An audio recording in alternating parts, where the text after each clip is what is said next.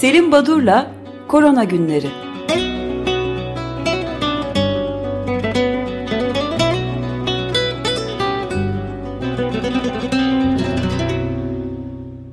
Günaydın Selim Badur, merhabalar. Günaydın efendim, günaydın Özdeş, günaydın Feryaller. Günaydın. Haftalar dileyerek başlayalım. Yarım saattir Açık Gazete başladığından beri sizi dinliyorum. Ne kadar e, dinamik, hareketli, e, belki de ironik olarak kullanacağım bu deyimi eğlenceli bir ülkedeyiz değil mi? Başka bir Skandinav ülkesinde olsaydık canımız sıkılırdı. Yani. Ne okurduk acaba Açık Gazete'de? Neyse. Ama dünya da fena diyeceksin. Evet, evet değil mi? evet. Ee, şimdiki geçen haftadan beri günde e, 425 bin kadar yeni olgu COVID-19 listesine eklendi. E, toplam 243 milyonu aştı olgu sayıları. Yaşamını yitirenlerin sayısı da 5 milyona dayandı. Türkiye 28 günde e, ülkede belirlenen 813 binden fazla olguyla e, 3. sırada Amerika Birleşik Devletleri ve İngiltere'den sonra bu değişmiyor. Israrla vurguluyorum bir dönem e, işlerin kötü gittiği söylenen e, hani birazcık da olur mu yahu bu kadar da denilen Brezilya gibi, Rusya gibi ülkelere, Hindistan gibi ülkelere e, kat be kat geçmiş durumda şu anda. Bu da e, ilginç bir e, bir durum. Programa başlarken bu e, Covid-19 ile ilgili haberlerden önce iki hafta sonu iki gün vardı. Bunlardan bir tanesi 22 Ocak, 22 e, Ekim tarihinde Cuma günü Dünya Bakteriyofaj günüydü. Buna ait bir cümle söylemek istiyorum. Bakteriyofaj dediğimiz zaman ya da kısaca faj, fajlar e, bir grup virüs. Neden bunu söylüyorum? Çünkü biz biliyoruz ki virüsler bir kısmı insanlarda hastalık yapıyor, bir kısmı hayvanlarda ama bitkileri enfekte eden virüsler de var. Bitki virüsleri, örneğin tütün mozaik virüsü böyle bir virüstür ve tarlalarda ürün kaybına yol açar, ciddi hasar verir. Bir kısım virüs de bakterileri enfekte ederler. Bunlara bakteriyofaj ya da kısaca faj adını veriyoruz. Dünya bakteriyofaj günüymüş Cuma günü. Ee, ilginç peki niye bundan bahsettim? Çünkü bu virüsler yani bakteri virüleri enfekte eden virüsler bir kere sayıları ürkütücü. E, e, yeryüzünde e, en e, çok e, bulunan, sayısı en fazla olan, en kalabalık canlı eğer virüsleri canlı olarak kabul edenlerdenseniz e, sayıları nonilyonmuş. Nonilyonun ne olduğuna baktım. Birden sonra 31 tane sıfır koyuyorsunuz. Bu kadar e, miktarda bir canlı türü e, ve e, hemen belirteyim bu bakteriyofajlar bakterileri e, enfekte edip öldürdükleri için tedavi amaçlı ender de olsa kullanım alanları var. Bu e, ilginç tıbbi açıdan ama e, en pratikteki en önemli özellikleri e, okyanuslardaki bakterilerin çoğalmasını engelliyorlar. E, hemen hemen e, her gün e, okyanus bakterilerinin yüzde kırkını öldürüyorlar e, bu bakteriyofajlar. Böyle bir özelliği olan canlılar. Bir diğer günde 24 Ekim dün e, kutlandı Dünya Polio Günü. Dünya Çocuk Felci Günü. Niye bunu söylüyorum? Çünkü aşının önemini e, göstermede çok e, ciddi bir kriterdir poliomiyelit aşısı. E, herkes bilir, hep e, söylenir çiçek e, hastalığı dünyadan aşılama ile eradike edildi, ortadan kaldırıldı diye. Aslında ikinci aday çocuk felci yani poliomiyelit idi. Henüz tamamlanmadı ama önemli bir enfeksiyon hastalığı. Bizler biliriz, görmüşüzdür çocukluğumuzda polio sekelli, polio sakatlığı olan etraftaki gençleri, çocukları gerçekten de poliomiyelit ile enfekte olan bireylerin e, 200 tanesinden bir tanesinde kalıcı paralizi felç meydana geliyor. Bunların da %5 ile onun yaşamını yitiriyorlar. 1988'de Global Polio Eradication İnisiyatifi kurulmuş. Dünya Sağlık Örgütü, UNICEF ve e, Gates Vakfı'nın katılmasıyla daha sonra. Bunların sloganı e, poliodan arınmış dünya. Nitekim Dünya Sağlık Örgütü'nün e, 6 bölgesinden 5'i poliomiyelit yani çiçek hasta e, çiçek diyorum e, çocuk felcinden arınmış e, bölgeler. Sadece iki ülkede var şu anda çocuk felci. Afganistan ve Pakistan'da. Orada da 2020 yılında 125 olgu saptanmışken 2021'de şimdiye kadar Ekim ayına kadar sadece bir tek olgu saptandı. Bir bu savaşlar, bu çatışmalar olmasa ve aşılanması gereken bölgeler aşılanabilirse, bu becerilebilirse e, çiçek hastalığından sonra dünyada aşılama ile ortadan kaldırılan çok önemli bir enfeksiyon hastalığı çocuk felci olacak. Bu çok büyük bir başarı olacak ki. Bu e, vesileyle şeyi de analım değil mi? Jonas Salk'ı bu evet, tabii, bulan, elbette. Bilim, aşıyı bulan ve patente de patente almayı reddeden ha, evet, halk, nereden, halkın nereden? olmalı diyen çok önemli bir şey. Güneşin patenti olur mu? Yani, yani. Ee, çok önemli bir bilim insanı tabii. Sadece keşifleriyle değil, e, insan sağlığına yaklaşımı, bakışı da çok önemli. E, poliyomiyelite ait son bir e, cümlede e, çok etkili bir aşılı yaparak, e, aşılama yaparak e, e, örneğin Afrika'dan e, silindi çocuk felci. Yeniden e, ortaya çıkmasın, yeniden deyim yerindeyse ortlamasın e, diye bugünlerde 22-25 Ekim günlerinde Etopya'da 17 milyon çocuk, 5 yaş altı çocuk aşılanacak. Bunlar da e, çocuk felci ve e, bakteriyofajlarla ilgili iki e, hatırlatma, iki haber de. Bu arada e, yine Covid'e geçmeden önce bir haber. E, Afrika'da nedeni bilinmeyen garip bir hastalık çıktı. 0-5 yaş üzeri e, 90 çocuğun ölümüne yol açtı. Nedeni kesin bilinmiyor. Sıtmaya benziyor, anemiye yol açıyor ama nedeni gerçekten bilinmiyor. Böyle bir soru işareti var. Bu da haftanın e, haberiydi hafta sonu. Şimdi çeşitli ülkelerdeki durumlara şöyle bir e, tur atmakta yarar var. Ufuk turu değil mi? Evet. E, New Scientist dergisinde bir haber var İran'la ilgili. İran'da tüm İranlılar, herkes bir şekilde Covid'le tanışacaklar diye bir haber var. Şimdi bu çok ilginç ve çarpıcı bir haber. Neden İran? İran'da işler iyi gitmiyor. E, ve e, hemen hemen bütün e, toplumun bir gün bu virüs ile e, temas edeceğini söyleyen bir yazı. İlginç bir yazı, e, ürkütücü bir yazı. Ama sayılara baktığımızda işte ortalama günde 425 binden fazla COVID hastası saptanıyor dedim ama bir yandan da görüyoruz Avrupa'da da olsun, ülkemizde de olsun sayılar azalıyor. Aşılar da şöyle ya da böyle iyi gidiyor. İşte ben aşılandım da artık önlemlere pek riayet etmeyeceğim diyenlerin sayısı gittikçe artmakta. Bunun doğal sonucu olarak da e, şimdi birkaç örneğini vereceğim. E, ülkelerdeki durum pek öyle sanıldığı kadar iyi gitmiyor. E, nereden başlayayım diye bakıyorum. İngiltere'de olgu sayılarındaki artış nedeniyle bir grup bilim insanı bunlar toplanıp bir araya gelip bazı önlemleri geri dönülmesini önerdiler hükümete ama hükümet reddetti bunu e, olguların günde e, 100 bini aşmasından korkuluyor ki ortalama geçen hafta 49 binin üzerindeydi yeni olgu sayısı.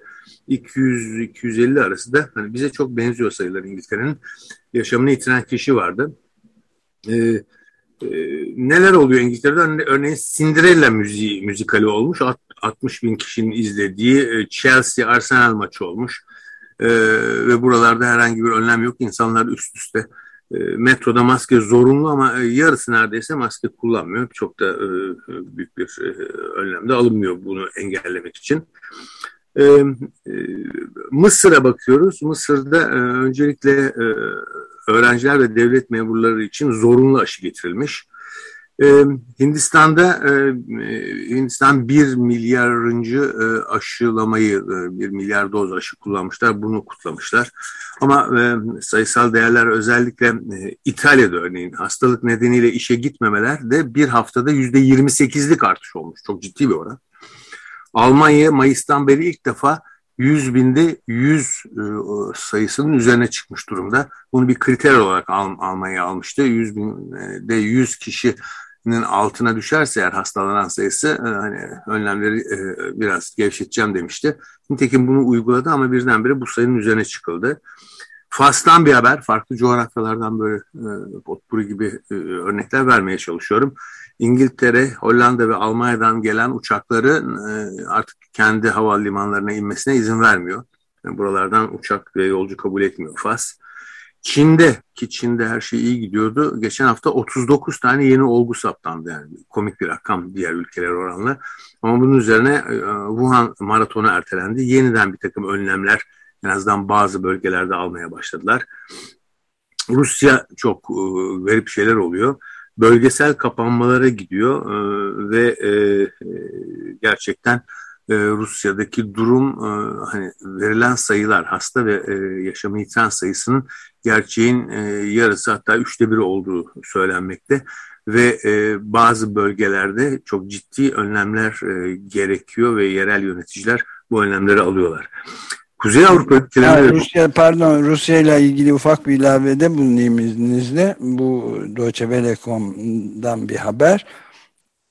Yani e, market, başkent Moskova'da marketler ve eczaneler gibi günlük temel ihtiyaçların karşılanmasına imkan veren dükkanlar dışında hepsinin kapanmasına evet. karar verilmiş. Çok evet. çarpıcı. Evet. Evet, e, Kuzey Avrupa ülkelerinden haberler var. Belçika'yı alayım örnek. Belçika'da her şey yolunda gidiyordu bir süreden beri. E, Kasım 2020'den beri, tam bir yıl öncesinden e, beri en yüksek artışın olduğu hafta yaşandı Belçika'da. Bu ilginç bir nokta. Ama e, son bir örnekte Balkanlardan, Balkanlarda durum, Balkan ülkelerinde durum e, tuhaf. E, Romanya ve Bulgaristan'da ciddi artışlar var. Bükreş'te e, bir hastane, yoğun, Bükreş'teki bir hastane yoğun bakım ünitesinde e, bir takım fotoğraflar var. Böyle koridorlarda 80 kadar e, ceset torbası siyah e, duruyor. İşte gayet dramatik bir e, görüntü. E, aşılama %25 ile 35 arasında gidiyor ama Son haber Bulgaristan'dan. Bulgaristan'daki hastalar artık uçakla başka ülkelere sevk ediliyorlar. Çünkü hastanelerde e, bakacak e, yer ve imkan kalmamış. E, kaybedilen hastalara baktığımız zaman yeni bir açıklama geldi. Dünyada şu anda en fazla ölümün olduğu, nüfusa oranla ölümün olduğu ülke Peru'ymiş. Bilmiyordum. 1 milyon Peru'dan 6 binden fazlası yaşamı yitirmiş ki aşılama oranı %51. Aşılama oranı %51. E, ülkemizde aşılama oranı tam aşıların oranı %56,5. E, yani Peru örneğine bakarsak eğer çok da yüksek bir oran değil ve %51 aşılayan Peru'da ne kadar fazla ölüm meydana geldiği görülüyor. bu arada Arjantin'den bir haber Bolsonaro ile ilgili ağır bir suçlama yapıldı. İnsanlığa karşı cinayet işlemi. Brezilya'da. Evet, Brezilya'da. Ee, Arjantin dediğiniz. Pardon özür dilerim e, Brezilya'da e, Crimes Against Humanity bu e, şekilde tanımlanan bir suçlama kendisi ve yakın olan 69 yönetici hakkında Amazon bölgesindeki yerler için konuyu ciddiye almadıklarından çok ciddi ölümlere neden oldu. Bu konuda bir de bilimsel yayın var. Vaktimiz kalırsa sonra değineceğim. Özellikle Amazon bölgesi Manaus'da ne olduğuna dair, neden böyle fazla insan yaşamını yitirdi yaklaşık 1200 sayfalık e, parlamentodaki bir komisyon tarafından hazırlanan bir rapor bu Bolsonaro ve 69 kişi için. 1200 sayfalık bir raporda yaklaşık 300 bin kadar önlenebilir e, ölümü, ölüme neden olmaktan suçlanıyorlar, e, sorumlu tutuyorlar. Hani sonunda ne olur, e, nereye gider bilmiyorum ama e, e, garip bir e, durum var. İran'la Kitle katili soykırım diyorlar, demeye getiriyorlar. Evet, evet, evet. İran'da İran'dan ve e, Brezilya'dan aşılarla ilgili iki haber, iki e, tuhaf, e, hani garip olması gereken iki haber. İran'da lokal üretilen e, Fakvara, Fak, Fakrabak aşısı geri çekildi. 5 ee, aşı çalışması vardı lokal üretim, e, yerel üretim. Bunlar da durduruldu ve e, tamamen importasyona ithal edecekler aşıyı. İran bunu karar almış. Demek ki aşılarında bir sorun var. Hindistan'dan bir tuhaf haber. E, biliyorsunuz e, aşı çalışmalarında faz 2, faz 3'te insanlar üzerinde yapılan çalışmalarda gönüllüler e, kullanılmakta. Gönüllülerde yapılıyor çalışmalar. Onların sigortalanmaları, onlara ödenecek tazminatlar, e, ücretlerin hepsi hesaplanıyor. E, evrensel e, bir takım değerlendirme kriterlerine göre yaklaşık 40 bin dolar gibi bir maliyet var. Her bir e, gönüllünün işte sigortası ve diğer masrafları için. Hindistan'da yerel bir e, aşı için, e, e, Covaxin aşısı için Böyle bir çalışma için 40 e, bin dolar falan değil, e, adam başı 7,5 dolara yoksul bölgelerden bir takım insanlar hiç bilgilendirme falan yapılmadan deney al alınmışlar. Onlar gönüllü değil işte herhalde. Sizi iyileştireceğiz falan mı dediler. Ee, bilemiyorum. 7,5 dolar e, bu sabahki sizin verdiğiniz kurdan herhalde 75 ya da 70 lira falan ediyor. 70 liraya demek ki insanları böyle e, deneyleri alıyorlar. Şimdi e, aşılarla ilgili birkaç haber e, var ve varyantlarla ilgili. E, aşılarla ilgili bir kere şunu söylemem lazım. Özellikle bu delta varyantına karşı bir aşı çalışmaları, evet bu aşı çalışmaları sürüyor. aşı çalışmaları sürüyor da e, bunu daha önce de dile getirdim. Bu özellikle mRNA aşısının en e, büyük üstünlüğü gayet kuramsal olarak bir bilgi bizim e, tıp fakültesinde derslerde de anlattığımız, değindiğimiz bir noktaydı. Henüz daha e, mRNA aşısı e, ürün haline dönüşmemişken mRNA aşıları bir gün ortaya çıkarsa bunun en büyük avantajı e, yeni bir e, varyant ortaya çıktığında bir hafta içinde süratle mRNA aşısının bu yeni varyanta adapte olabileceği. Yani öyle bir aşı teknolojisi ki e, çok kısa bir değişimle bir haftalık bir e, çalışma sonucunda yeni formata karşı aşı üretmek mümkün olacak demiş idik, diyor idik. Ama e, bakıyorsunuz aylar geçiyor bu delta varyantına ait herhangi bir e, yeni mRNA aşısı, bu yeni varyant aşısı ortaya çıkmıyor. E, BioNTech e, firması Mainz'da, Almanya'da 930 gönüllü üzerinde Ağustos ayında delta ve alfa varyantlarını içeren bir çalışmaya başlamış ama e, o bizim kuramsal olarak dillendirdiğimiz süratte e, gitmiyor işler. E, bu varyantlara e, değinmişken e, tabii önemli olan geçen haftanın e, varyantı AY 4.2 varyantıydı. Delta varyantındaki e, e, A ve Y bölgelerinde ya da 222. ve 145. bölgedeki iki yeni mutasyonla ortaya çıkan İngiltere'de başlıyor e, ortaya çıkan şimdilik şu an için Amerika Birleşik Devletleri'nde de sorun yaratmaya başlayan delta virüsü ki diğer varyantlardan çok daha hızlı ve çok daha güçlü bir bulaşma özelliği var deniyordu. Bu e, AE 4.2 varyantı e, delta'dan 10 misli daha fazla. %10 da pardon %10 daha fazla e, hızlı bulaşma ve kolay bulaşma özelliğine sahipmiş. Bu varyantların sayısı hep e, söylüyorum e, virüsün özelliklerine, genetik e, niteliklerine bakınca e, ortaya çıkması çok doğal. Örneğin bir çalışma yapıldı. Extraordinary Patient diye geçiyor olağanüstü hasta. Boston'daki, üniversitedeki bir hastada olup bitenler hep bu konuya değinmiştik. Varyantlar nereden ortaya çıkıyor diye. 45 yaşında koronavirüs enfeksiyonu yakalıyor. Hastaneye yatıyor ama başka e, kronik hastalıkları olduğu için kolay iyileşip taburcu olmuyor. 154 gün hastanede kalıyor ve belirli aralıklarla 154 gün boyunca e, onlarca örnek alınıyor. E, kişiden alınan örneklerden izole edilen virüslerin dizi analizleri, sekans analizleri yani genetik özelliklerine bakıldığında her gün farklı bir özellikle virüsün o insanda oluştuğu ortaya konmuş. Çok çarpıcı bir bilgi değil mi? Evet yani bu buradan ortaya çıkıyor zaten. Yani kronik hastalığı olduğu için uzun soluklu hastanede yatan, uzun süre e, e immünosüpresif, e, immün sistemi baskılayıcı ilaç alan e, ve e, sonuçta çok uzun süre vücudunda virüsü barındıran insanlarda bu uzun süreli vücutta e, bulunma sürecinde virüs mutasyona uğrayıp kolaylıkla yeni varyantlarını bu şekilde ortaya çıkartıyor. Bunu biliyorduk zaten ama e, evet. yine de e, çarpıcı bir durum. E, varyantlar böyle. E, aşılarla ilgili önemli bir nokta var. E, o da e, yeni bir kavram e, üzerinde durmaya başlandı. Mix and match diye.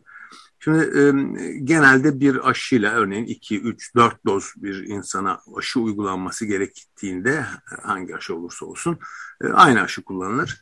E, aynı yöntemle hazırlanan aynı dozdaki aşı uygulanır. Ama e, ilk olarak 1990'lı yılların sonunda AIDS için aşı çalışmaları çok başarılı sonuç vermezken bu yöntem denendi. Buna prime and boost Önce bir e, e, ilk e, primer aşılamayı bir diyelim A aşısıyla yapıyorsunuz. Daha sonra booster dozu yani rapel ya da hatırlatma dozunu e, aynı etkene karşı farklı yöntemle hazırlanmış bir aşıyla yapıyorsunuz. Buradan gidilmeye çalışıldı ve buradan bir başarı elde edilmeye çalıştı AIDS'te. Aynı uygulama şu anda e, COVID içinde uygulanmaya çalışılıyor. E, bunun örneği var mı? Var pratikte. E, belki bir ayrıntı diye çok dillendirilmedi ama Rusların bu Sputnik V aşısı iki farklı adenovirüs vektörü kullanılıyor. Bu bir vektör aşısı.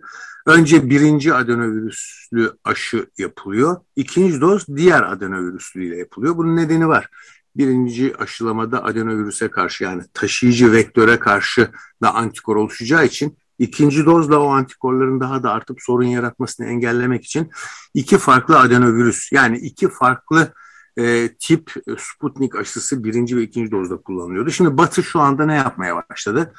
Birinci dozunuzu siz eğer e, AstraZeneca aşısıyla yaptırdıysanız ikinci dozunuzu BioNTech olun. E, birinci doz BioNTech ise ikinci dozunuzu Moderna olun. Birincisi Johnson Johnson ise ikincisini diğer aşılardan biri oluyor. Yani kısaca bu mix and match yöntemiyle e, daha güçlü bir bağışıklık e, sağlanabilir mi? E, çalışmaları yapılmakta, önerilerde bulunulmakta.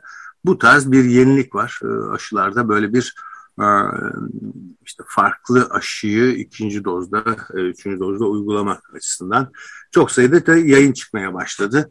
Buna tek tek yazarlarıyla söyleme herhalde gerek yok ama bu da yeni bir yaklaşım. Belki pratikte hani teorik olarak bildiğimiz ama kuramsal olarak pratikte gerçek hayat verilerini ilk kez yaygın olarak uygulanabilecek bir yaklaşım.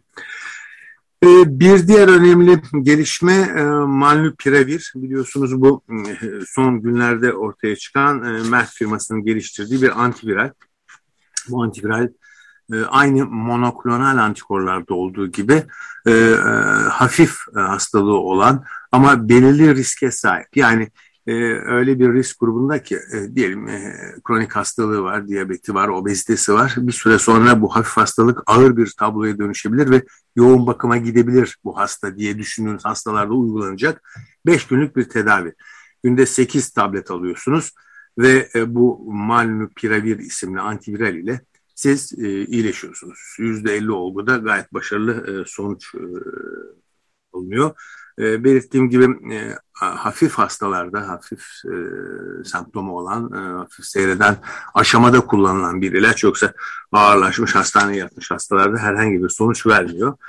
Ee, acaba e, long covid denilen bu e, uzun soluklu covid e, sorunlarına e, bir çözüm getirebilir mi konusu araştırılmakta ve e, bu monoklonal antikorlarla beraber bu e, ilacın gündeme gelmesi doğrusunu isterseniz covid tedavisi için belirli bir hasta grubu için de olsa hani kısıtlı bir kullanım alanı var önemli bir gelişme.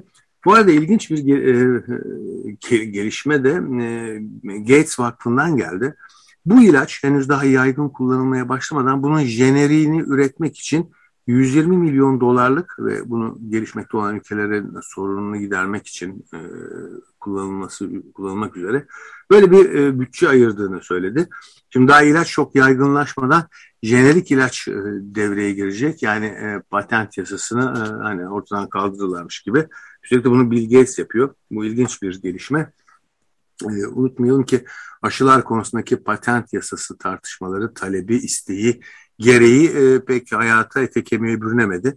Umarım bu e, antiviral için e, bu sorun e, gerçekleşir. Çünkü yani jenerik yapılırsa o zaman patente bağlı olmuyor. Tabii, tabii evet bir takım başka evet, firmalar e, Merck'in ürettiği bu e, Malnupiravir'in aynısının e, üretecekler. Böyle, bu antivirali özellikle çok daha ucuz bir fiyata Dünya Sağlık Örgütü üzerinden Gates Vakfı'nın desteğiyle sağlanabilirse e, Dünya Sağlık Örgütü üzerinden e, Afrika ve diğer yoksul ülkelere e, yayacaklar. Evet, Hindistan'da bir zamanlar yapıldığı gibi.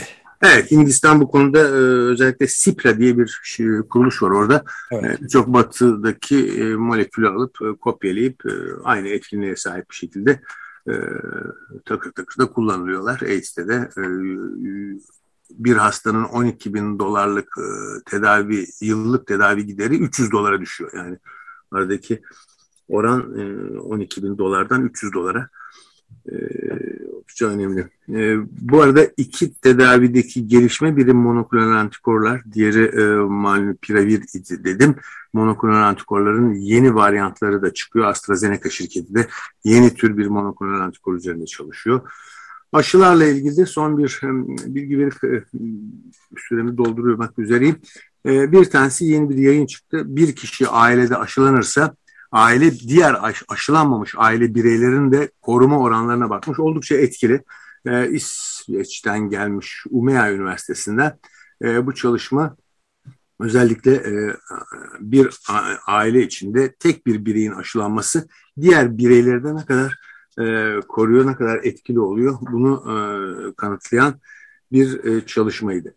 E, bitirirken şu aşı karşıtlığı ile ilgili e, bir noktayı değinmek istiyorum. Şimdi bu aşı karşıtlığının çok çeşitleri var. Bu sadece COVID ile ilgili değil. e, birçok enfeksiyon hastalığına karşı geliştirilen aşılara direnen kesimler var. Aşı karşıtları var, aşı tereddütünde olan insanlar var. İşte kimler üzerinde ne tür çalışma yapılacak, hangi gerekçeyle aşıya karşı çıkıyorlar. Bu konular çok çalışılıyor ama e, yıllardan beri çalışılan bir konu. Her ülkede anketler yapılıyor, gerekçeleri nedir diye. E, ilginç bir nokta, e, önce Fransa e, dedi ki e, herhangi bir yere girerken işte sinemaya, konsere, e, restorana, kafeye aşı belgenizi göstereceksiniz ya da e, PCR testi yapılmış işte son 48 saattir negatif olduğunu bir PCR testiyle kanıtlamanız lazım. Bu test bedava yapılıyordu. Ücret alınmıyordu. Bir süreden beri Eylül, Eylül ayının sonundan itibaren Fransa bu testler için madem aşılanmıyorsunuz yapılacak PCR testinin ücretini siz ödeyeceksiniz dedi. Ve birdenbire aşılama oranları arttı. Yani bu basit bir e, ücretli testin parasını ödememek için. E, garip gelmişti. Bu Amerika Birleşik Devletleri'nde olmaya başladı böyle şeyler. E, United Airlines'ta e, 67 bin kadar çalışanı varmış. E, bir kısmı yani yüzde on falan gibi on binlerle ifade edilen sayıda e, insan e, biz aşı olmak istemiyoruz demişlerdi.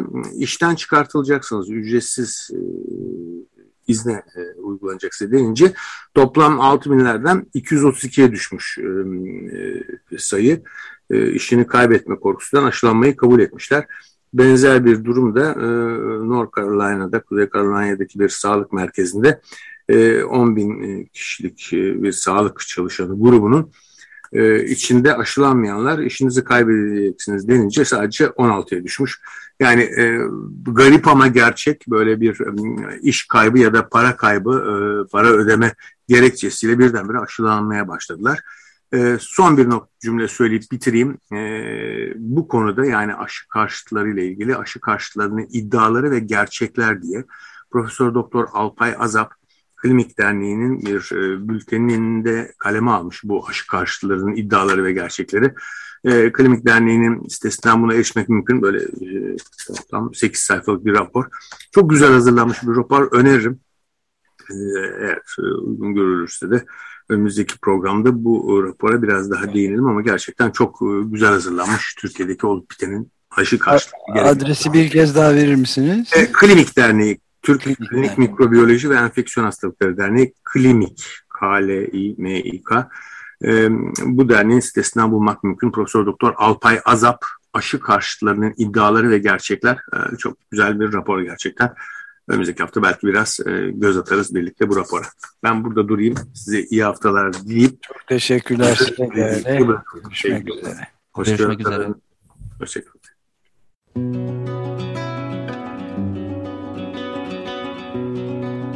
Selim Badur'la Korona Günleri